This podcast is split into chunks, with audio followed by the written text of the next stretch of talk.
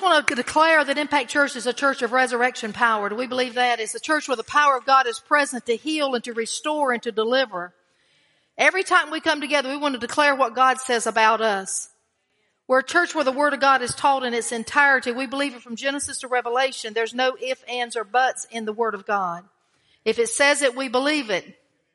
If, if it says it, we believe it. And I've said it a hundred times and I keep telling myself I can not afford to have any opinion other than what that Word of God says. And so I have also found out that Holy Spirit is our teacher. And so if there's anything that we don't understand, just pray and ask Him. Holy Spirit, would you teach? Would you teach? Would you show me what this is? Would you clear this up? So we, Holy Spirit is an incredible friend, counselor, teacher. So there's so much, and today is such an appropriate time that we had the songs we had. We're having water baptism. It's such an appropriate time because the message today is on warfare worship. And if we ever need to understand warfare worship, it's today. Now the first couple of few minutes I'm going to talk about something that it's going to really need to be unpacked at a later date. So just trust me on, on these. I've got scripture for everything. But we have to understand what worship really means. And you know, warfare worship is really two, two sides of the same coin. And we may not always associate warfare with worship. And I think there's been a real disservice done in the body of Christ because through the, through the recent decades, there's been a real emphasis on, uh, no, we're back on the first slide. on the, there's been a real emphasis on, uh, uh, this, uh, soaking. And I, I love, there's nothing wrong with soaking, but if all you do is soak, what good is that doing? There's got to be, see, worship is not an end in and of itself. There's a purpose for worship. There's a purpose for worship. And we have to understand, uh, you know, that it's not just, a, I mean, it's wonderful to be in God's presence, but I love what Chuck Pierce says. He says, we ascend in worship, we descend in war. And intimacy with God is so important as we develop that worship relationship because without intimacy, let me tell you, listen carefully, without intimacy, you really can't war. There's a lot of saints that's been running around trying to war with no intimacy with God. If you can't hear the voice of God, you're gonna, you're gonna destroy yourself and, and the devil's gonna eat your lunch, so to speak. We have got to have that intimate relationship so we can hear from God. And that's, that's kind of what I wanted to talk about initially. But as we think about worship, we, you know, in Genesis 1 1, it says God created the heavens and the earth. Not the heaven and the earth. He created the heavens and the earth. Heavens is plural, right? Earth is singular. Okay, so let's see. All right, is there anywhere else in scripture we might could verify that? Let's jump over to the New Testament. It's very important as we get into warfare worship that we understand this. You know, Jesus says you pray your kingdom to come, your will to be done, right where? In heaven as it is in earth. Or in earth as it is in heaven, I should say. And it should be vice, they really should be one and the same because God has created the earth for his purposes, right? So if we look at 2 Corinthians 12, 2 and 3, he says, I know a man in, this is Paul speaking. Some think that Paul is talking about himself and others, other theologians think it didn't really matter who he's talking about, right? He says, I know a man in Christ who 14 years ago was caught up in the third heaven. Now what's that telling us? Okay, you can, you can flip it. We've got a new flipper today. So Terry gets just the first part, okay? You can go to that scripture. Let me see. Let me try. That's okay. That's okay. You're doing great. I just fired you. well, we kind of sprung it on her all at one time. So bless her sweetheart. She's doing, yeah, yeah. That's what I love about Debbie. She's, she's just willing to do anything she can to help. You know, we're to miss her when she moves to South Carolina. Anyway, let's get back. Okay. The third heaven. So if there's a third heaven, what is that telling us? There must be a first and a second heaven, right? So you think Paul was mistaken when he said caught up in the third heaven, whether in the body or out of the body? I do not know. God knows. And I know that this man was caught up into paradise, whether in the body or out. I don't know. God knows. And he goes on to talk about things that he heard that were just incredible, you know, and all this. And so we all, in the third heaven, that, that is where God resides. That's where he sits on his throne. Now when we had praise and worship this morning, our praise and worship wasn't just for the ceiling, it was to go into the third heaven. It's very important that we understand that. And so we also see in Romans 8:34 that Jesus is seated at the right hand of God. Where does that mean Jesus is? In the third heaven. Ephesians 1 and 2 says that we're given all spiritual blessings in the heavenly realm, right? And we have joint seating with Christ. So that is also in the third heaven. So it's very under, in, important that we understand that the third heaven is where we pray to God and where He responds to us from, okay? God doesn't have an apartment up on Fifth Avenue in New York City, right? He probably wishes he did, and I sure wish he did. But maybe things would be a little bit different because we sang when the presence of God is here, things change, don't they? So in the third heaven, we pray to God, He responds to us, but it's also in Ephesians 2 6, it says, He raised us up with Christ. He, we, do you know, you have joint seating with Christ. Now, where is Christ seated?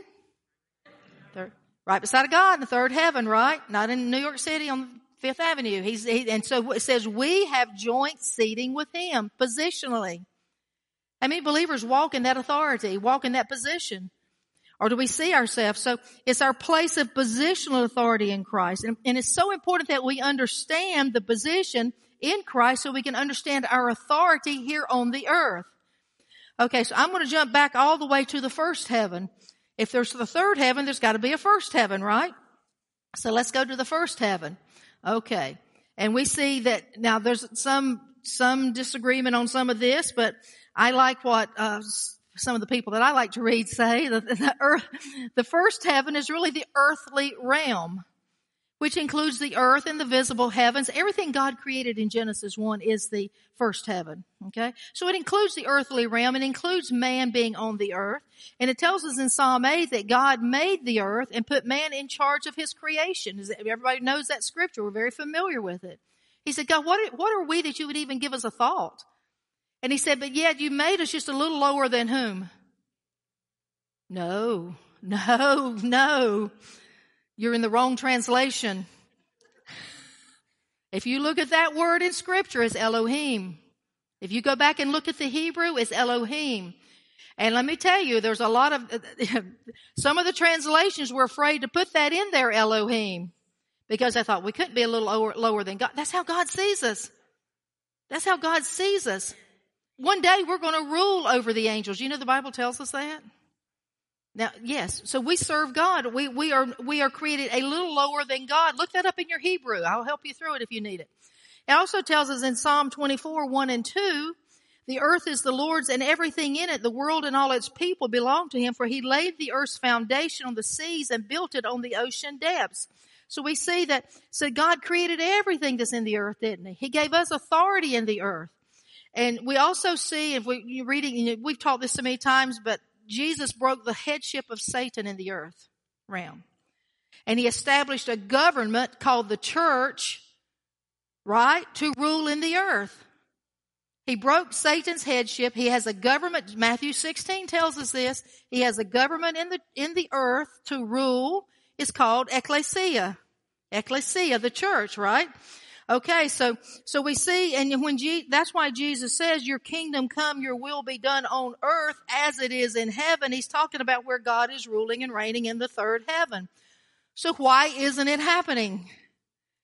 Because there's a thing called the second heaven. okay? And this is kind of, and we're not going to get into Daniel 8, 9, and 10, and we can, you know, go back, go home and read all that, 8, 9, and 10, and you'll see the warfare that went on in this place. But uh, Ephesians, the second heaven is, is what we talk about in Ephesians 6 or what Paul talks about where the powers and principalities operate. Okay? I want to say one thing and I'm not going to unpack it here, but maybe later, is that we are not given any authority to fight demons in the second heaven. We have no authority there. God has given us authority on the earth. Okay? Okay? So let's keep that in mind. So Ephesians 2 2 tells us in which you used to talk about the people that were born again, in which you, the world you used to live in, when you followed the ways of this world and the ruler of the kingdom of the air, the spirit who now at work in those who are disobedient. So Satan is the ruler of the prince of the air in the second heaven. And then John 12, 31, 14, 30, 16, 11, Jesus called Satan the ruler of the world. But remember, he broke his headship at Calvary. And so the second heaven is a demonic hierarchy that's established to work against us and God to gain access in the earth. I know this might be a little hard for some, okay? Uh, you shouldn't be, not this crowd in here today. You guys have heard this kind of thing. So, so it's powers and principalities and spiritual wickedness. And Satan can only gain access into the earth where he is allowed. So when you have people burning Bibles in Portland, Satan has been allowed in Portland. When you have government that supports things that are an abomination to God, we've allowed him access in our government. When we have businesses or churches where the, where the evil presence is there, someone has allowed, someone in leadership has allowed the access to the enemy. And so in, in, in your home, in your home, if things are going crazy in your home, the first thing I say to go through your house and see what doors are open. Where has the enemy been given access? You can't live for the devil in your home and expect God's blessings on Sunday in your home. Okay. That's the word of God, right? Okay? So get it together if you're having issues that are prolonged, okay? So, so how, so how does he gain legal, uh, legal right? And it's through our rebellion and our sinful behaviors. It's through our rebellion and the earth, the, this nation is filled with rebellion. It, I mean, when, when it's okay to burn a Bible, when it's okay to close churches, when it's okay to say, well, you can't sing in your church or you can't even come to your church, there's a problem there. We have a real problem, especially a nation founded on freedom. And so here again, let me tell you, it's not Republican versus Democrat. It's light versus dark. It's light versus dark. Don't get all hung up on, on labels. That's what the enemy wants to do to separate the body. It's light versus darkness. And so he can only gain access through us uh, through our personal sin or through corporate sin, as is mentioned on the national level. So think about what are the open doors that lead to warfare that goes on between the devil and the church. And where does this warfare happen? It happens on the earth, not in the second heaven. Right? It happens in the earth. It's certainly not going on in the third heaven because God's got him snuffed out up there, right? So we give away authority. Now this is, this is warfare 101. You know, we've taught this so much. So when the powers and principalities are given legal authority to the earth, we then have we then have the church is the only one that has the power over these powers and principalities that are operating in the earth. We're the only one. No Democrat, no Republican, you know, no Baptist, no Presbyterian, no Pentecostal. It's the church that has a heart for God. It's the church that's on fire. It's the church that can cry, Lord, we want more of you. It's the church that's walking in purity. We have the authority to walk in this, in this authority over the power of the darkness. So just quickly, some of the ways that the, the devil comes in and this, you know, these, and I, Leviticus 18, Deuteronomy 29, Jeremiah, and there's many, many others. These are some big, big, Leviticus 18 especially. So how do we, how does, in a nation, how do, how do, how does the devil get access in a nation? How about the shedding of innocent blood? Children's lives being destroyed? How about 60 plus million babies that were aborted? And we passed a law saying it's okay. So we've just said in our nation corporately, God, we've opened this door for this sin of the, of the shedding of innocent blood.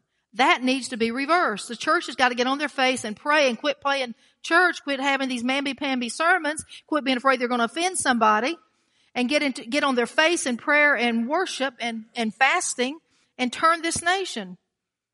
See, there's a very important word in Second Chronicles 7:14. It's the word if. If. If my people who are called by my name will humble themselves and pray. And it, you know, it's not asking for anyone else. So if, if God's people are only a handful of people, which I believe is the remnant church, God said he'll heal our land. Right? But the, we, the Christians have got to quit being passive.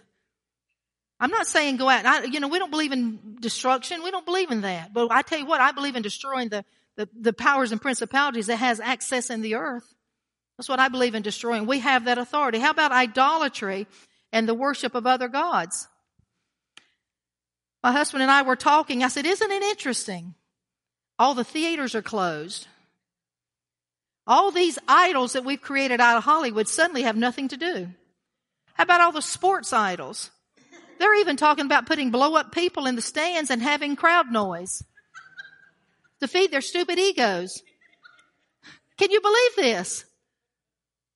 So what, it's almost funny to see how God is allowing all of these idols in our nation to, to tumble. Isn't that interesting? And then we have, you know, we have sports teams, one's bowing, one's not bowing. Well, just, just leave them all alone. You know, I don't think we need them, but anyway, Well, but what about worship and idolatry in our own heart? What's more important in our heart than God? Might be our own stubborn ways. I want my way. You know, self is the biggest obstacle to the power of God moving in a life, in a church, in a business, in a nation. When we have to say it's all about me, it's never about God, right? It has to be only about Him. How about sexual perversion, immorality, homosexuality, bestiality, incest? How about all of those? That we have passed laws on some of these. We've applauded some of these. We've made them, some of these things okay. They're even now saying that pedophilia is a natural response. I mean, we've, lo- we've lost our minds, guys. There's laws going through that's trying to say that pedophilia is a natural thing. Well, it's about as natural as, as a two-eyed, you know, three-eyed cat or something. It's not natural. It's sick. It's perverted. It need, we need this. People need, the church needs to say no to these things. We've got to say no. Immorality, homos, you, you know, homosexuality has been pu- just pushed down our throats. You know, and people are convinced they're born that way. Well, a lot of people are born a lot of ways, but God, Jesus came and put them on the cross, didn't he? I mean, they might have been born that way, but people are born liars, cheats, and thieves, and God just takes care of all of that. How about opening gates to occultic involvement? We have statues of Baphomet, I think, in Detroit now. We have demonic symbols and images all through our nation. And, you know, the church is just, oh, don't want to offend anybody. Maybe we can win some of them. Well, you're not going to win them the way you're trying to win them. The world, the world, you can't win the world with the world. You know, and when, when we say, when is God not enough? When is God not, we got to have all these little schemes and all these little gimmicks and all these little tricks. When is God not enough? Uh, my God is enough. How about your God? So opening gates to the occultic involvement. You say, well, I've never done that. How about horoscopes? You read those every day? Better not if you want God in your life. There's also charismatic witchcraft, by the way. Charismatic and witchcraft seems like an oxymoron, doesn't it? But it's not. There's a lot of witchcraft that's gotten into the church. How many, how, how many of us get up every morning to get our prophetic word from sister so and so or brother so and so? Why can't we just get into the Word and hear it from God? And there are valid, valid prophets. I'm not saying they're not. I'm not saying that. There's great, I love them. I listen to them. I read the ones that I believe in. Some of them I just ditch. Right? When they, especially when they start advertising a book or uh, ask for an offering. So we, we need to be careful. Is is God happy with what we're doing? Is He happy with what we're watching, seeing? How about perversion of justice, calling something wrong right that's wrong? Just like what we just talked about. That's an abomination. The Bible, t- these are all, I have scripture to back all these up, by the way. It's an abomination. When the, when our court systems will not fairly judge evil and sin in a nation, the nation comes under the abomination of God. How about oppressing the poor?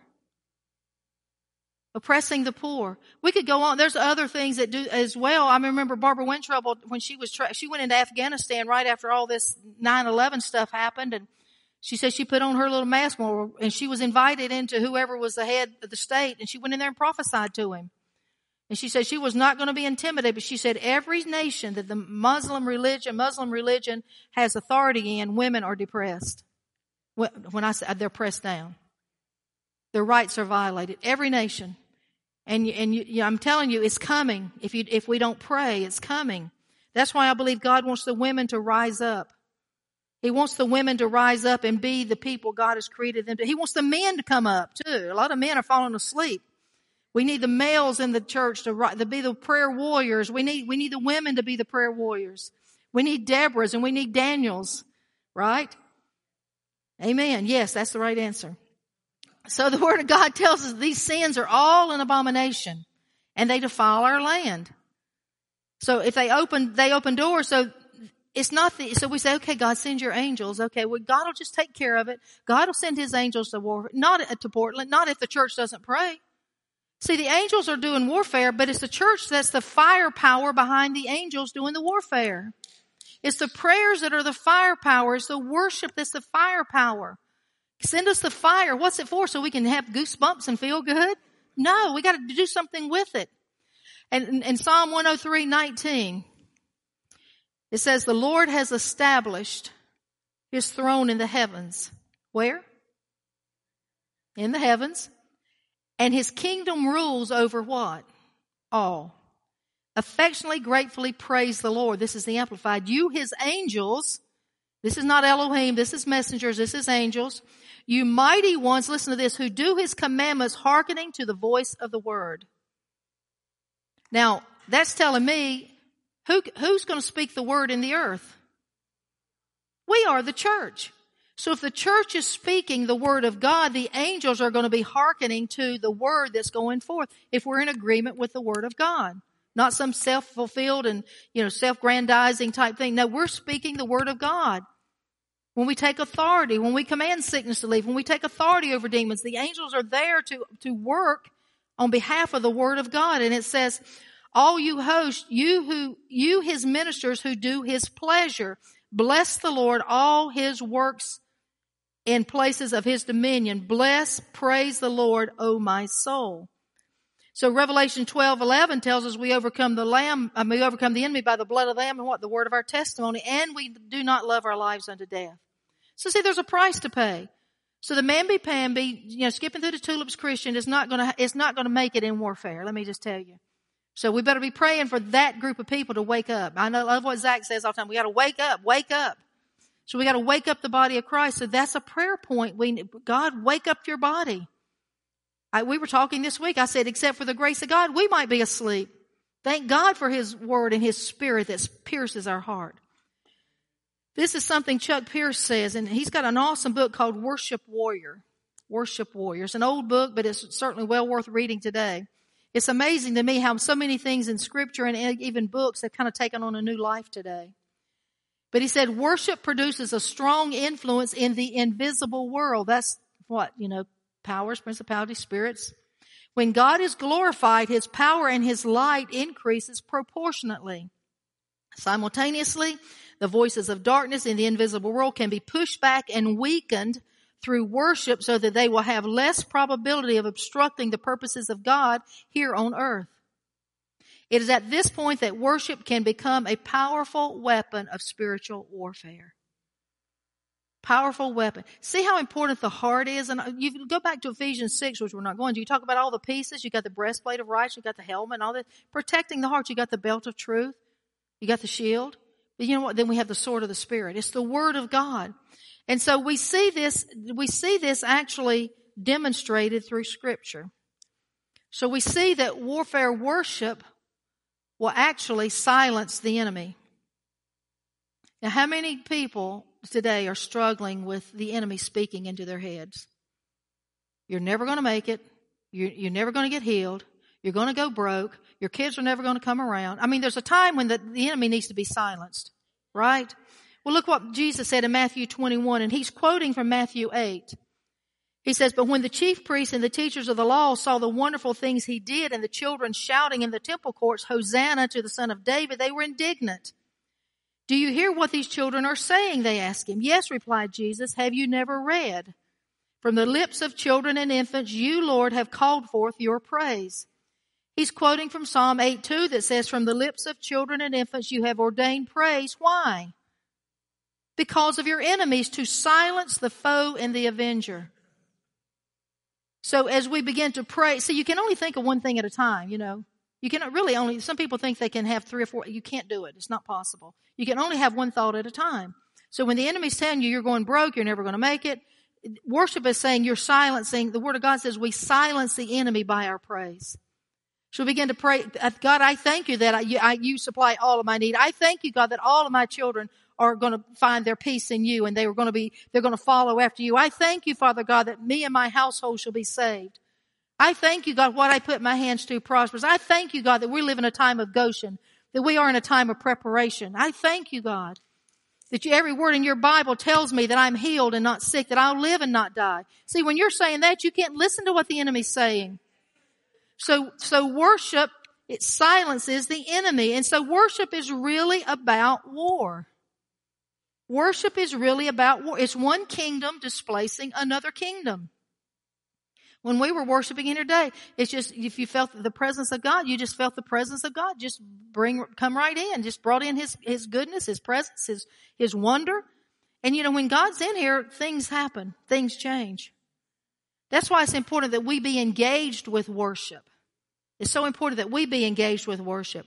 So as we think about the times when the enemy's trying to torment you, when the enemy wants to torment, you, you need to begin to praise. We also know in scripture that warfare worship brings provision. Don't get all nervous about what's happening in this season. Use your head. Be wise. Don't be dumb, right? But God provides for us. But here's an example in 2 Kings 3, 3, 1 through 16. The kings of Judah, Israel, and Edom were fighting against the king of Moab when they found themselves in the desert without water. They called the prophet Elijah or Elisha. And so this is what Elisha said. This is interesting that he said this in 2 Kings 3.15. He said, now bring me a harpist. Go get Dan. Go get the worship team. So when there's a need, what do we do? We worship. He said, while the, while the harpist was playing, the hand of the Lord came on Elisha and he said, this is what the Lord says, I'm going to fill the valley with pools of water. So see, as we begin to work, I don't know what song they were playing. Might have been singing hallelujah. Who knows? Raise a hallelujah. Who knows what they were playing? Might have just been uh, one of David's psalms. Who knows? But while they were worshiping, while the harpist was playing, God was beginning to fill the pools of the valley. Is that not incredible? The hand of God came on Elisha with a prophetic word, and that word was fulfilled. And I guarantee you, none of those people said, Oh, I don't believe that. I guarantee you they do. They went to get the prophet. You believe the prophets, you're going to prosper. So God's provision came when the people worship. Worship releases provision. Worship releases provision. And so we go, it also, and then I'm going to bring up Second Chronicles 20. You know, I can't ever talk about warfare worship without talking about this. And y'all should know this all over the place by now. But in second, uh, second Chronicles 20 verses 1 through 24, you know the story, but in verses, in verse 12 it says, our God will not, they're talking about there's this huge army coming against Jehoshaphat. And it looks impossible. And in the natural it is impossible. You know, looking out at our nation, if you, I can't even, I can't even listen to the news because it's, when I look at the news, I get dis- discouraged because it looks impossible. But God, right? But God, the same God that was here with Jehoshaphat and with Elisha is here with us in this nation. We got to believe that. Well, the same thing they did to get God to move his hand is what we have to do. Right? We can't sit around here and bellyache and whine and complain that we don't have this and we don't have that and where's God and all this. No, we got to give him praise for who he says he is. Our God will not judge them, for we have no power to face this vast army that is attacking us. We do not know what to do, but our eyes are on you. He's talking to God. Second Timothy says that uh, for God has not given to us a spirit of fear, right? The last thing, I ministered on fear a few weeks ago, the last thing you need to do is get caught up in fear in this season. Because fear will rob you of your faith. If God's spoken something to your heart, don't you allow fear to rob you of that. That you take hold of that word. And then in verse 17 it says, you will not have, you will not have to fight this battle. This is God talking to the king. You know, this is what God's saying. You don't have to fight this battle. I'm in charge. I've got this thing if you're worshiping me, if your hearts are clean, if your hearts are obedient. He says, take up your position, stand firm, see the deliverance the Lord will give you, Judah and Jerusalem. Do not be afraid. Do not be discouraged. Go out to face them tomorrow and the Lord will be with you. Now this is a word from God. The prophet came through the prophet. Jehoshaphat bowed down with his face to the ground and all the people of Judah and Jerusalem fell down in worship before the Lord. All the people fell down and worshiped before the Lord. Then some Levites from the Kohathites and the Korahites stood up and praised the Lord, the God of Israel, with a very loud voice. Let me tell you something. God is not, He's not timid. He's not nervous. It's okay if when we praise God that we have a loud voice in praising the Lord. Let's don't allow the enemy to close our voice. And so the Lord encourages Jehoshaphat because God's weapons of warfare are not man's methods of warfare. In this day we're in, they're not, see, it's not a political genius that we need. We need the, we need the powers of the church to rise up and put back the powers of darkness that's trying to destroy our land. Then we go to 20 and 21. So early in the morning, they left for the desert of Tekoa. You know, we talked about that a couple of weeks ago. That word Tekoa, you know, it means to, it means a trumpet blast. It means to clap. It means a shout. It's actually the same word used for tent peg that we looked at with Deborah in, in Deborah. They were in the place where a noise needed to be heard. And then it says, and as they set out, Jehoshaphat stood and said, listen to me, Judah and people of Jerusalem. Have faith in the Lord your God and you will be upheld. Have faith in the prophets and you will be successful. You gotta know who you're listening to, guys. You gotta know who you're listening to. If they're not, if they're not agreeing with the word, if they're not bringing hope, hope either comes through repentance or just through obedience. If, if they're not doing that, then I don't believe they're of God, honestly. If they're asking you to, to buy their latest book, and that's the whole goal of giving you, there's nothing wrong buying the books. I buy so many, right? Dan and I have so many we don't even know what to think about. But we have to be careful who we listen to. And he said, after consulting the people, Jehoshaphat appointed men to sing to the Lord and to praise him. That word praise is the word um, helem, H-E-L-E-M in the transliteration. Listen what it means. It means to extol greatness as an act of worship. So he appointed men to worship God for the splendor of his holiness as they went out at the head of the army saying, give thanks to the Lord for his love endures forever. So what went ahead of the army? Worship. Worship goes ahead of the army. And so how often do we turn to fear instead of worship? Oh my God, I don't know what I'm going to do. I don't know what I'm going to do. We're going under. We're going under. We're going to die. We're going to die. Our kids are going to hell. What are we going to do? We need to turn to worship instead of fear. Fear means that we have a lack of trust in God and who He says He is. And I said it and I believe with all my heart. I believe in this season that we're in, God is doing some transitioning in people's lives. I believe God is opening doors and closing doors. And you cannot be afraid to walk through the doors that God is asking you to walk through. I believe we're in a very strategic window of time. I really believe that. And so we, we need to make sure, that's why we need to hear from God, because when we worship God, He's going to speak to us. So what was God's weapon against the army? Listen to this. And worship, warfare worship will truly confuse the enemy. You guys are so familiar with this. It says at the very moment they began to sing and give praise. At the very moment. Now there's a reason that's in the scripture. It's like when Elisha, while they were playing the harp, at the very moment they began to sing and give praise, the Lord caused the armies of Ammon, Moab, and Mount Seir to start fighting among themselves. I think we're seeing some of that honestly in our nation because we're seeing some of the, the destructive people destroying other destructive people. Right? I believe we're seeing that. I really do. We've got to keep those, that firepower coming in worship. The armies of Moab and Ammon turned against their allies from Mount Seir and killed every one of them. After they had destroyed the army of Seir, they began attacking each other. That's chaos. That's confusion, isn't it? And, and in Second Chronicles 20, 25, it says, that there was so much plunder, it took them three days to collect it all. That's a very familiar portion. We use this a lot when we talk about warfare worship. We can never forget it. The moment they begin to praise, God sends confusion. The church has got to rise up and, and truly worship God, and He will do the same. He's the same yesterday, today, and forever.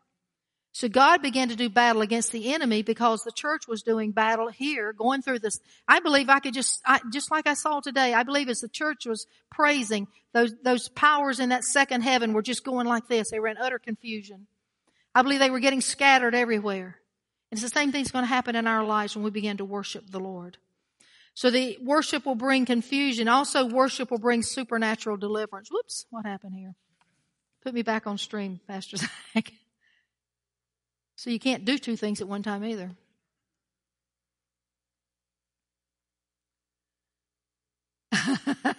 See, Debbie, it's not just you. Our prophet, there you go. It's uh, warfare worship brings deliverance. Yeah, sorry about that. And these notes are up in the um, podcast. There you go. Acts 16, 16, 28. Paul and Silas are in the prison, right? They're, they're all chained up. They got their feet in stocks. And then about verse 25, it tells us about midnight, Paul and Silas were praying and singing hymns to God and the prison were, prisoners were listening to them and what? Suddenly there was a great earthquake. Suddenly there was a great earthquake. Let me tell you, you need an earthquake sometimes in your life. And if Paul and Silas were singing and praising God when they were, they didn't know if they were going to live or die the next day. But they weren't in there whining and crying. They were singing praises to God. And then suddenly God sends an earthquake. Has anybody ever had God, um, maybe it's symbolically an earthquake in your life? He just totally shakes things up. He moves things around. he just moves things out that need to be out. yeah, amen. That's right. And that's what he does. And there was a great earthquake so that the very foundations of the thing that was holding them was shaken. See, the very foundations of what the enemy is using to hold you, the lies that he's using to hold you, the fear, those things can be shaken because we're singing praise to God and giving him worship. And don't you love these, these terms suddenly and immediately? All the doors were open and everyone's bonds were fa- unfastened. Everyone's bonds were loosed. I love that. So where do you need deliverance in your life? Think about it. Where do you need deliverance? Begin to worship God in that area. Begin to praise God. What does the Word of God say about this? Maybe you need deliverance from addictions. Let me tell you, worship can set you. I told you last week you can worship yourself out of every situation. I believe it with all my heart. Maybe in poverty. Maybe you don't have, maybe you don't have the finances you need. Worship yourself out of that situation. God can send an earthquake in there, right? How about sickness? Worship God. Worship God for your healing. Don't, don't come into agreement with the devil about your sickness. How about fear? So as we begin to worship God, we're going to see that God is going to bring that spiritual earthquake, shatter things, rearrange everything, and He's going to put you in a place you need to be of freedom. And one last thing is that warfare and worship go together. Like I said, two sides of the same coin. I love this scripture in Psalm 149. And I want you to listen to this. It says, Let the praises of God be in their mouth and a sharp sword in their hand. You got the word coming out, you got the sword, the word of the Spirit to do for you. You got the word going out of praise, and you got the sword of the Spirit. And what's it for? To execute vengeance on the nations and punishment on the people. See, we're not, we're not literally going out here and executing ourselves people, but what's God, God's shifting the heavens. He's bringing the earthquakes. He's rearranging the government. He's fixing laws. He's getting evil people out of where they need to be out of. That's what he's doing. He says to execute vengeance on the nation, punishment on the people, to bind their kings with shackles and their leaders with iron chains. These are the kings and the leaders of evil empowers that are ruling and ruining the earth and our nation. He can, God can just move people out of organizations. I've seen people in recent years, God just, I mean, they weren't really good for what was God wanted to do. I've just seen them all of a sudden resign. And then, and I'm thinking of one, I'm not going to talk about it, but there's one in particular in our county. God, re, this man resigned and he, you know, God sends in a spirit filled, tongue talking director. I thought, wasn't that nice that God did that? He, see what happened, but there's godly people in there. And what happened? God just sent that little earthquake. He just broke it open, moved this person out, moved this person in. That's what God will do for you. He says, to bind their kings with shackles, their leaders with iron, to execute the judgment written against them. There's a judgment written against evil, by the way. It's by default. There's a judgment written against evil. This is the glorious privilege of the faithful ones. Who? Us. We praise God and we, then we use the word. We praise God, we use the word. We overcome the enemy by the blood of the lamb, the word of our testimony. We don't love our lives unto death. So we become victorious. And it says, praise the Lord. Praise the Lord. So in worship, we carry out God's will on the evil plots of the enemy. Do you see how important you are? See how important you are? In worship, in prayer, when we come together, we're carrying out God's will on the evil that's manifesting in our nation, in our cities, in our schools. God's going to put the people there that need to be there. This is why we can say we're more than conquerors. We're more than victorious if we believe what the Word of God says, right? How many are, how many are warriors in here? Yes, yes. We got that bulldog tenacity, right? I heard one time somebody said the reason a bulldog's nose is slanted back like this or whatever way it is is so he can grab hold and hold on and still breathe and never let go. so I think that's true. I think that's true.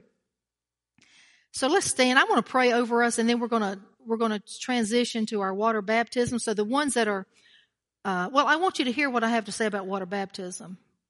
Um, you want to, you guys that are getting baptized, you, are you dressed now or do you need to go get dressed? Okay, go ahead and get dressed and then come back, and then I'll read what I, I have here for water baptism. Maybe Dan could lead us in some worship while we're waiting. Give us some warfare stuff. Yeah, we're missing Wayne and Anita. They're up in the mountains this today. That's a real bulldog warrior. He says I, he loves warfare. I bet you they're listening.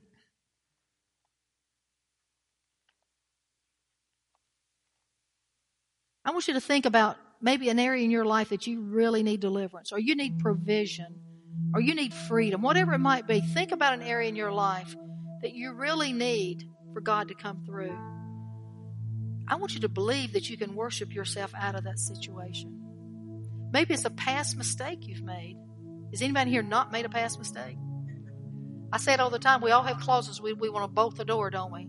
We don't want to open the door. right? But we got to let it go. You know, when God called you to do whatever He's called you to do, He knew He knew you were going to do everything you did, but He also knows what you did do. You know, and He's not the least bit moved by it. It's people that get moved by it. It's flesh that gets moved by it. So God, we just thank you, Lord. We praise your mighty name and we just bless you. We thank you. We adore you. We need you so desperately, Lord, Father God. God, we just want to declare your glory. We want to declare the holiness of God, Lord. We just want to lift our hearts and our praises up to you. God, we know that through wor- worship and, and prayer, Father God, that chains can fall off of people. Their minds can be cleared, addictions can be broken, poverty can be erased. We talk about systemic racism. God, we're not to we're not going to vote it out of office. What we're going to do is, Lord, we're going to have to vote it out of our hearts. We need to vote it out of our hearts, Father God, because we are all created in your image, as your image, Lord, in this earth. God, help us to see the truth of what your word says. We declare, Lord, that you are holy, that you are righteous, that you are incredibly wonderful. We declare, Lord, your incredible knowledge. And God, we so desire to hear your voice and to, to speak what you want us to speak. As we go into war for our cities and our nation, God, we want to speak what you want to speak. We want to declare this word. We have praises on our lips and the sword, the word of God, in our hand to carry out your will and your purposes. So, God, we thank you for it.